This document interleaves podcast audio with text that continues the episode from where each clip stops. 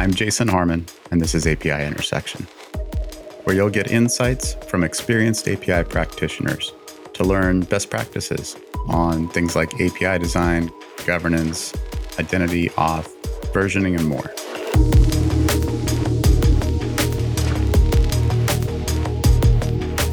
Welcome back to API Intersection. Today is one of those special moments where we get to go through listener questions and kind of figure out if we have a decent answer for you. Co hosting again is Adam Duvander. Adam, you want to tell us a little bit about yourself? Yeah, I work with Every Developer where we engage API developers. And so I'm yeah, I'm excited to dive into this list. There's some some fun stuff in here. Yeah. Hopefully you've listened before and know I'm Jason Harmon, CTO at Stoplight, and your only regular host. So, Adam, you've got the questions on your desk there, and uh, I guess kind of run us through your, the most interesting bits. This first one comes from Amar Puri of Seek Ltd. And it's I'd love some guidance on ideal places for API technologies like REST, GraphQL, and gRPC in an organization and product stack. And this is actually, we got several questions, especially about GraphQL and kind of its emergence. So yeah, I, I know you probably could do a half day workshop. I think you yeah. said on, on this sort of topic. Let's see if we can get it into a Q and A episode. Yeah, I've literally done like full day workshops on topics like this. This is basically how do you build your entire technology stack these days, assuming everything's kind of APIs. I think the GraphQL bit is probably one of the more kind of heavily debated things in recent years. And I think the debate is, for me, mostly past and like usefulness has been fairly well scoped. So, you know, the, it used to be like, you know, is GraphQL the new thing? Is this going to replace it all? Yeah. And, you know, I always have a graybeard moment on the show here where I refer back to something old that no one knows about anymore. For me, that was um, SPARQL and RDF. It's like everything else in, in architecture. So basically, it was kind of this semantic web thing, right? The idea that everything would have this descriptive model that was shared across all things. And RDF was sort of a method, of, a syntax for defining schema, and SPARQL was a query language that you could use to query across those things and query across the web in theory, which works and does huge, complex data sets and is really hard to make performant and has largely, I think, got relegated to, right? Doing that is really hard at a data level. And in the SPARQL RDF days, it wasn't even so much relational databases as it was like more kind of documents over the web. So it was incredibly poor performance. But right. when there were databases behind it, it's like a whack a mole game of, of indexing problems. And that's why I think where we've seen GraphQL really take off are internal use cases where you're able to control what those queries are a little bit more. And you still get the flexibility across your team to be able to query it, but at least you don't have to worry about someone who you can't get on the phone or on a on a Slack chat having a query that goes off the rails.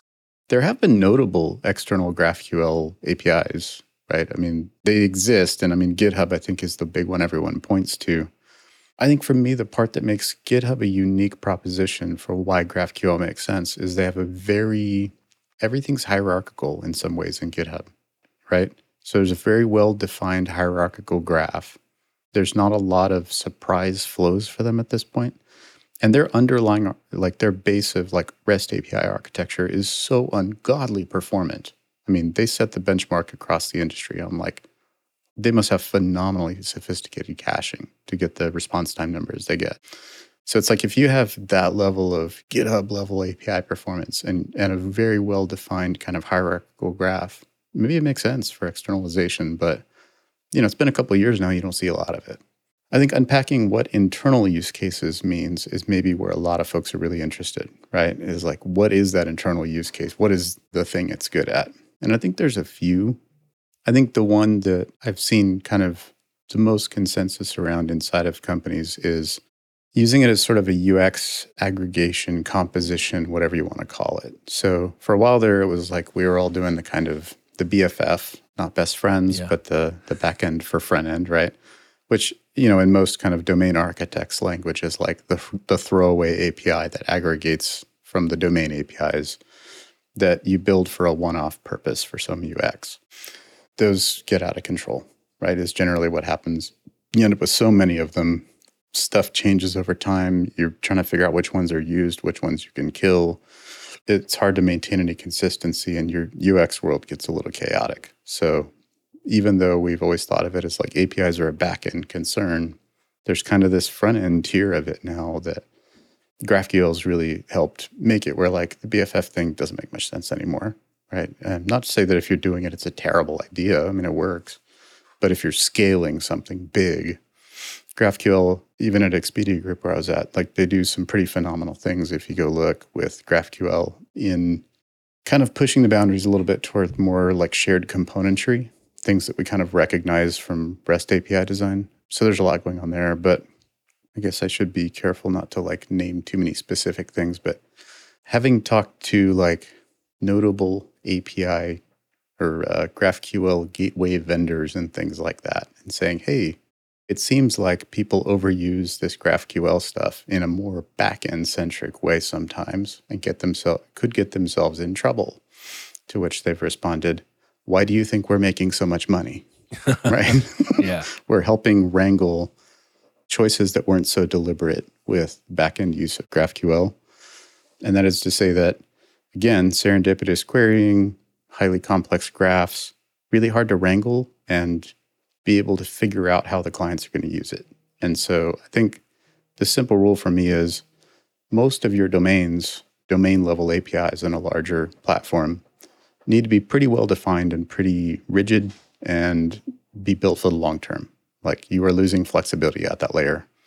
And using something like a GraphQL, a layer up from that closer to an end experience. And that could be a developer experience, by the way. Like, you know, you can aggregate from internal domain APIs using GraphQL and then actually expose it as REST because your consumers aren't that sophisticated yet, or you don't want to take on those serendipitous risks.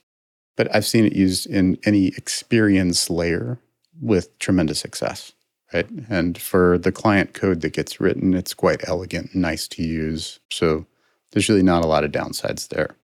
I think there's in the last few years some other interesting uses with using that same kind of aggregation or composition pattern with kind of legacy data sources, kind of deeper under the backend almost, mm-hmm. like at the data layer, where you you might have a lot of older databases that don't connect or talk well, and you want to try to give a more modern interface on top of all that without having to deal with data migrations and data integrations, which can be expensive and risky.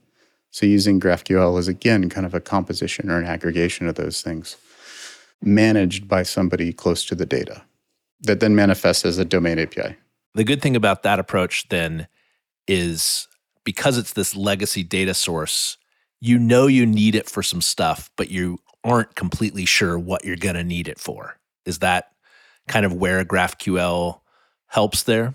I think in in many cases with APIs, and this applies across the board. I was actually just I forget the name that ThoughtWorks gives this in their radar. You know, they always have snazzy names for things, but it's basically like putting an API layer on top of something old, accepting that there's that there's still side traffic directly accessing that data source, but then you're slowly migrating clients onto the API on top of it to give you the space to then refactor the underlying architecture.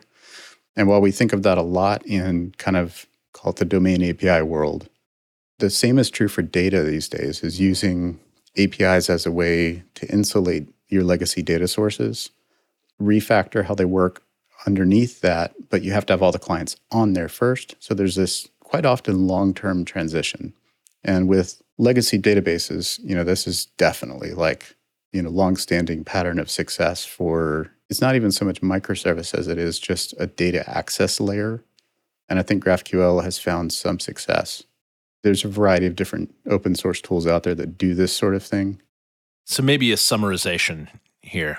So I've heard at least three kind of ways that seem like they work. There's the working with a legacy database as a stepping stone toward migrations away. Probably a collection of legacy databases. Yeah. Yeah. And then I heard the backend for front ends so that you don't have to have a whole bunch of these REST APIs, that instead you have this singular GraphQL API that's able to flexibly give the right data to your front end. I'd call it like an experience composition, something like that. And that one for sure matches when I talked about internal use case seeing the most, that's what was in my head is having seen that at Zapier. It's the no-brainer. That's like the thing that I don't hesitate, go do it. And then the third that I heard is the potential public GraphQL API. And in, in those cases, you really have to be careful about the structure of your data. And so what I heard was a very hierarchical data structure like GitHub is going to be, you're going to be in a better spot. And if your existing REST API is already performant, you're going to be in a better spot. Yeah, and I mean, there's definitely assumptions in saying it's very hierarchical. I think that is my presumption, not being under the hood of GitHub, that that is probably what makes it easier to make it scale. But I'm sure there's a lot more to unpack there. And there are data people listening to this screaming at me, going like, hierarchy does not imply performance. I agree. Like, there's probably lots of techniques. Point is, like, you need to have a very flexible underlying data store or a sophisticated caching strategy to be able to deal with that kind of more amorphous querying. I will say, in large part, what I think we've answered here is, is not only my experience, but you know, learning from other people, other practitioners.